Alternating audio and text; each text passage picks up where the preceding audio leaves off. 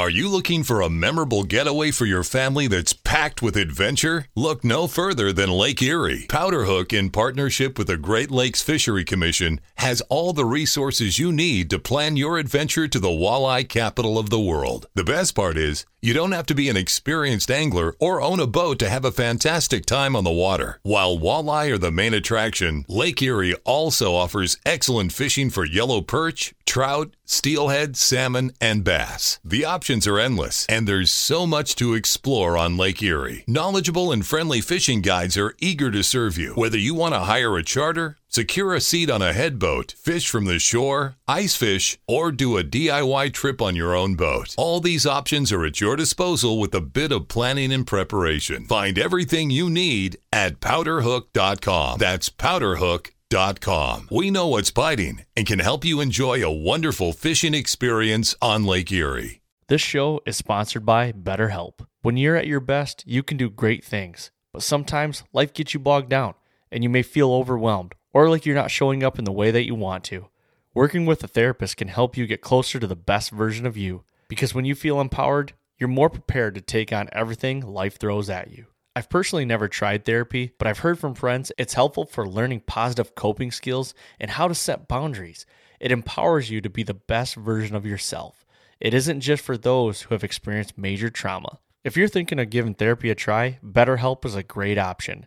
It's convenient, flexible, affordable, and entirely online. Just fill out the brief questionnaire to get matched with a licensed therapist and switch therapists at any time for no additional charge. If you want to live a more empowered life, therapy can get you there. Visit betterhelp.com slash waypoint to get ten percent off your first month. That's betterhelp, H-E-L-P dot com slash waypoint.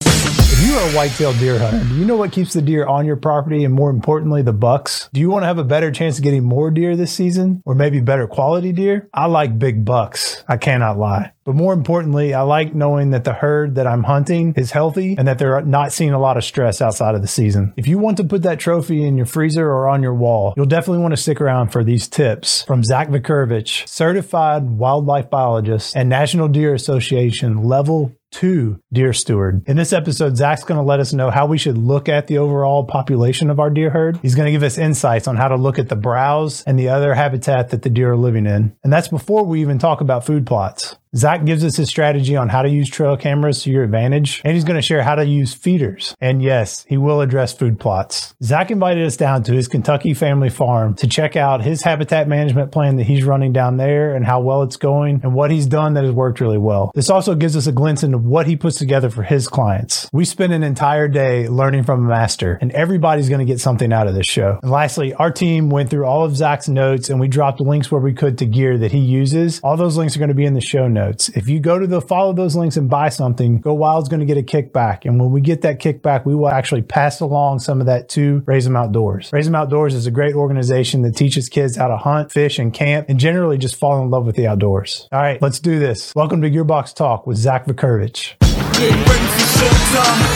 for showtime.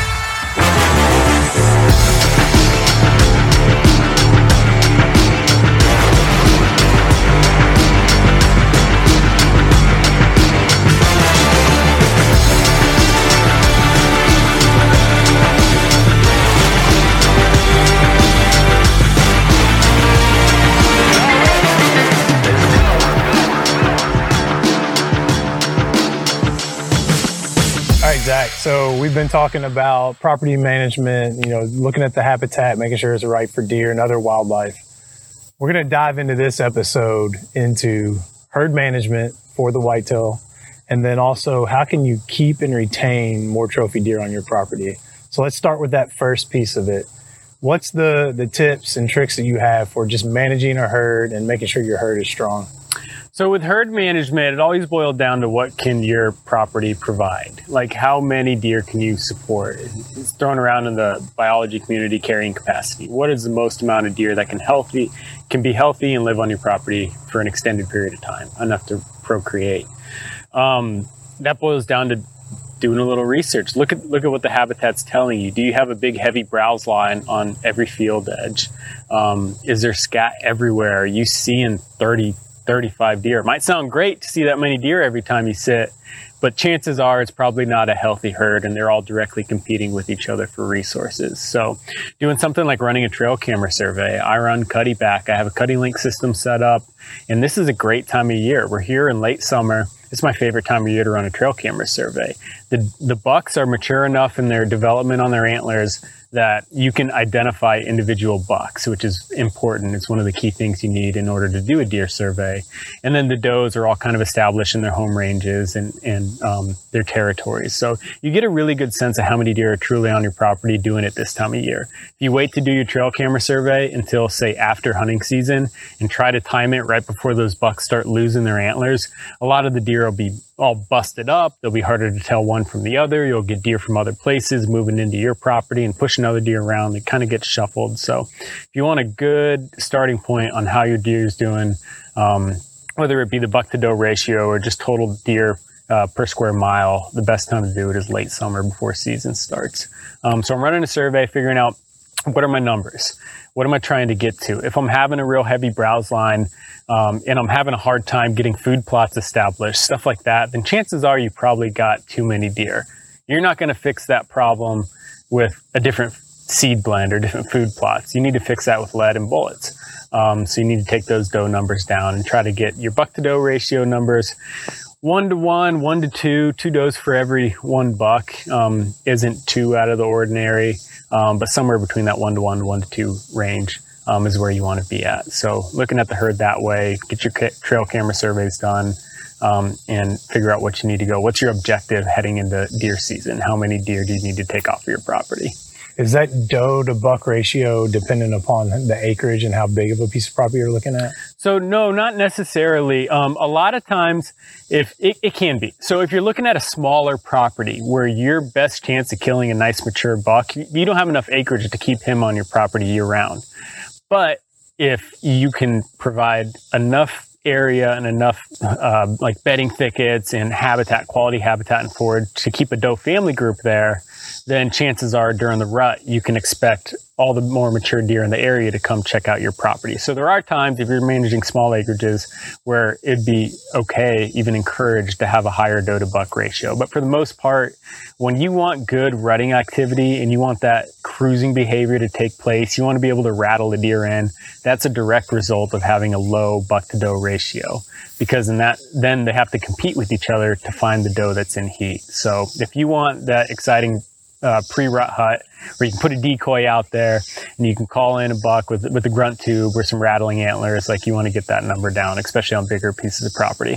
Cool. So let's talk about some of the stuff you're using at your property to help support the deer herd through the year. I mean, obviously I know it's going to change throughout the year, but what's some of the stuff you're putting out in addition to the vegetation and the food plots? So I do run feeders on my property, and that's because I'm doing these camera surveys. I only run them in the late summer when I'm getting ready to do the surveys, so I have something for my cameras to be at. I run the Banks feeders. They're awesome. It's a three hundred pound feeder. Um, it's gravity fed, four spouts on it. Uh, you just stick it on a four by four post. And I got um, some squirrel baffles to keep the squirrels from getting up there. They work great, the Banks feeders. I do the same thing with my, I have the Banks blinds. Like um, I'm a big fan of their products, use them all the time. Trophy Rock is another, it's one of the best supplements out there as far as mineral licks go. I've never had an issue with Trophy Rock. I've tried everything out there, um, putting it out on the ground. Trophy Rocks work great. Um, And, but then there's other stuff, like when I'm, when I'm trying to do, uh, like a mock scrape or something, there's all sorts of products out there you can buy. And some of them I have used with success, but for the most part, um, when I'm trying to do mock scrapes and get deer on camera that way, um, it's more of a visual thing for them than anything. So I'll hang a licking branch, I'll clear out a patch of dirt, and I'll let them find it on their own. Um, the CuddeLink system, again, you need, you need those quality cameras to be able to get you. We don't have great cell signal down here. So the CuddeLink's great because I only need one spot with good service, and you can daisy chain those images from around the property oh, to one cool. central unit, because half of this property, I probably don't have cell service. So I'm really limited in what I can use, uh, cell camera wise. So you said you're mainly using the feeders during the summertime. When, when is that point that you cut it off? Is it when you start hunting, or is it sooner than that? So I typically quit putting feed out after I get my surveys done. So a survey will typically take, I'll, I'll, I'll bait the location for two weeks leading up to the survey to get the deer consistently using that area. And then um, we'll do our fourteen day camera survey. So it's about a month total Um, we're getting ready to start doing our surveys here in the next couple days. And when I get back from my trip, it'll be time. They've sat long enough. We'll pull those camera cards and I'll crunch the numbers. So it's typically about a one month span, and I'll let them kind of run dry leading into hunting season, a little before hunting season, because I want those deer to start utilizing my food plots that I have up for them. Right. Because if you have uh, corn feeders set up all scattered throughout the product, property, and you have all these food plots you spend all your time putting out there, that's just more quality locations for them to be feeding at. Um, so if you can take a couple of those away as easily as not putting corn in the feeders anymore, it sort of makes their movements more predictable hitting your food plots. Do you leave the feeders out, or do you actually remove them out of the field? I remove them out of the field, and it's mostly because when there's a little bit of corn in there, sometimes those baffles don't work for the squirrels. The squirrels will get in there and chew them up, or if the black bear shows up and he smells corn, he'll tear those feeders up. So there's really no point in keeping them out there when they don't have corn in them. They just get torn up. Gotcha. All right, so let's let's turn the page a little bit and start looking at the trophy aspect. We've seen some of the deer that you guys have on camera and stuff here. What are you specifically looking at from a trophy deer perspective to get those bucks to come on the property and then keep them around once you're ready to start hunting? So when you're talking about trophy deer, the thing to remember is that a trophy is is relative to where you're at geographically. Uh, there's clients in, in Georgia where a one hundred twenty inch deer is a great deer for those guys. And they, they do everything right. They do everything they can. But there's there's just not the quality deer in the area. Like a, a one fifty is like unheard of in some of those counties down there. Um, so just be familiar with like your expectations. Don't let your expectations get too high where you have to be shooting a one hundred eighty inch deer every year, because you're just going to get disappointed. So figure out what a trophy is for your area, and that should be your goal. Around here, um, we're looking at some pretty good sized deer. Uh, we have some pretty good agriculture around. Um, the numbers aren't quite as high for Boone and Crockett deer like you would see uh, further west, like towards the Ohio River and western Kentucky. But there are some good deer around here. Um, and I think a lot of it is people just aren't as likely to go register their deer to get it certified as Boone and Crockett. Um, so I think the deer are here. People just aren't following through with getting into the record books, which is fine. So figure out what a trophy is for your area, um, and set that as your goal. Around here, the main thing that I'm, that I'm worried about with these deer is age. They need to get some age on them in order to show their full potential. I've written articles about it on my website where like, what's the most important thing for a deer to grow into a trophy? I mean, everyone wants to talk about food plots, and don't get me wrong. What can I feed them? Yeah, what can I feed them? What can I pour on the ground in a bag that's going to draw in a big Boone and Crockett deer every year? And it's just not that simple. Yeah. Like, you need quality nutrition, yes. You need um, reduced stress on the animals, stuff like sanctuary areas and uh, letting your property soak before ho- going into season. Like, there's stuff you can do that do help. Um, genetics, people always talk about culling deer to, to get better genetics on your property. Science has shown us time and time again that that just doesn't work. You, those deer need age. To have age and the nutrition, they're gonna they're gonna show their full potential. So one thing I always run into, which is a big problem, and, and we all run into it, and I've been guilty of in the past too. You see a nice looking three-year-old walk out onto your property and you're thinking, man, I want to see what that deer looks like next year. But if I don't shoot him, I know my neighbor would shoot him. It's a good looking deer. My, my neighbor's going to shoot that three and a half year old. So I, I better take the shot now. So you're shooting that deer out of fear. You go over to your neighbor's property. Your, your neighbor sees another good looking three-year-old. He's thinking the same thing. He's thinking, I want to see bigger deer, but I just can't let this deer walk, or, or Zach's going to shoot him next door. So there's a lack of communication amongst neighbors in the area. And you're all, you all want the same results. You want those four and a half, five and a half, six and a half year old deer, but you're too scared your neighbor's going to shoot it. So you all just pull the trigger prematurely, and you don't give them an opportunity to express their full potential, both body-wise and antler-wise. So communication with your neighbors is key. Uh, we started a cooperative down here with some of the surrounding areas. I have about three hundred acres that I'm managing intensely.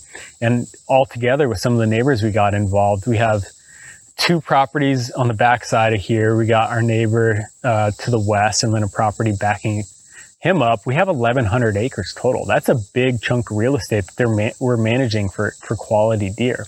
And we're all on the same page as far as what is a trophy.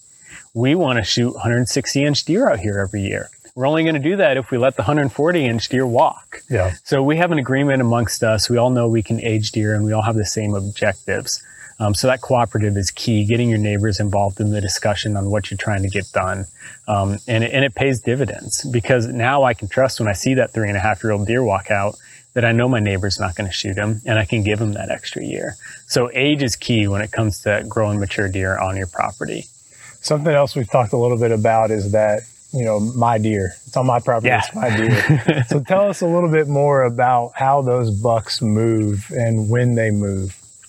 So when, when you're saying my deer, when you look at what the home range is for the average white-tailed deer, um, it's typically claimed that it's between six hundred and eight hundred acres. So that deer has his home range twice as big as, like, the one I'm targeting this year. I know he's not living one hundred exclusively on my property, but I have enough here, enough good habitat, enough high quality forage that I keep him around a lot. I get him on camera like clockwork almost, but I know he's going to be using neighboring properties.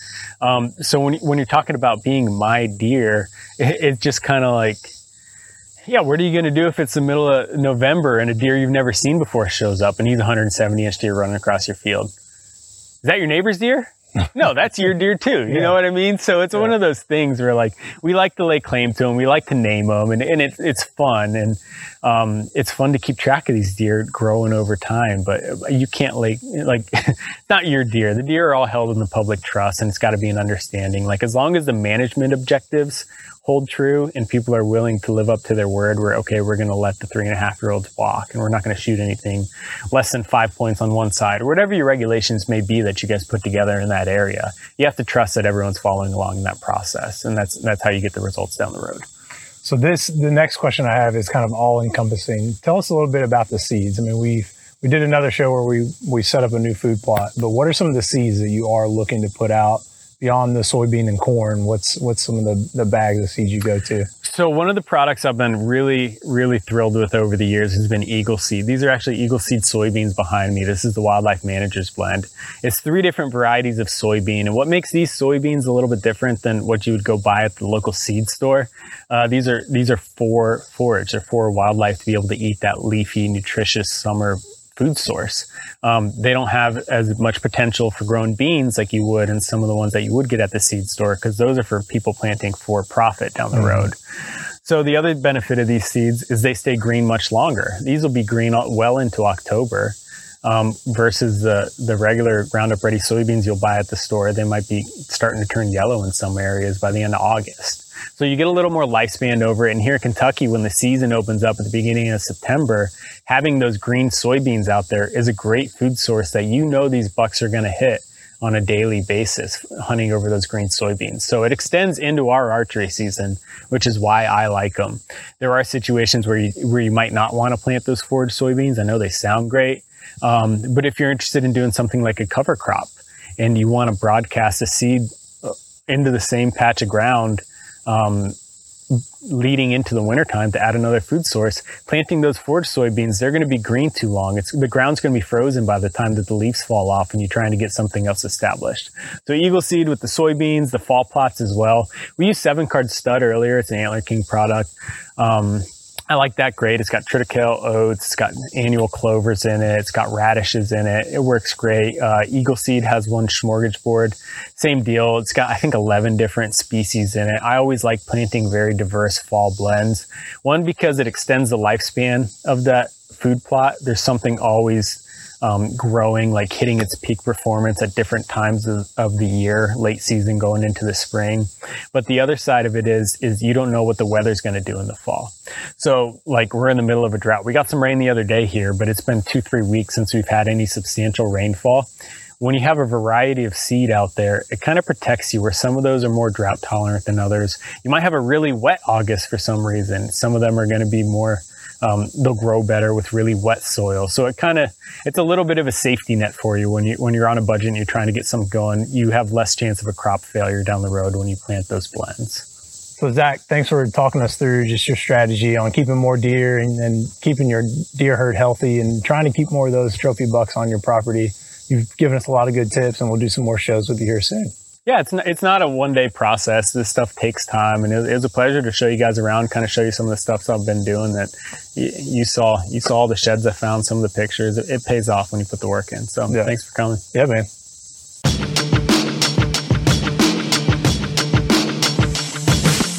Thanks a ton, Zach. As you can tell, Zach knows a ton about habitat management and how to get deer onto your property and keep them there. If you're looking for ways to improve your deer population and to get those deer to stay on your property, make sure you check out Zach's website. That link's going to be down in the show notes, and then there'll also be links to his Instagram and Facebook. And of course, check him out on Go Wild, and you can have a conversation with him there. So if you liked what you saw in this episode, make sure you subscribe and like it. We shot a ton of relevant content with Zach, relevant for right now. It's very time sensitive for right in the season leading up to deer season. So we're going to be dropping more shows with him in the next few days. Make sure you subscribe and follow those to get notifications so you know when that content's dropping. If you've got questions that weren't answered, go ahead and drop those down in the comments section. We'll get those in front of Zach and see if we can help you. And then if there's other stuff you want to see from our shows, just let us know and we'll try to get that brought in. That's it. We'll see y'all next time.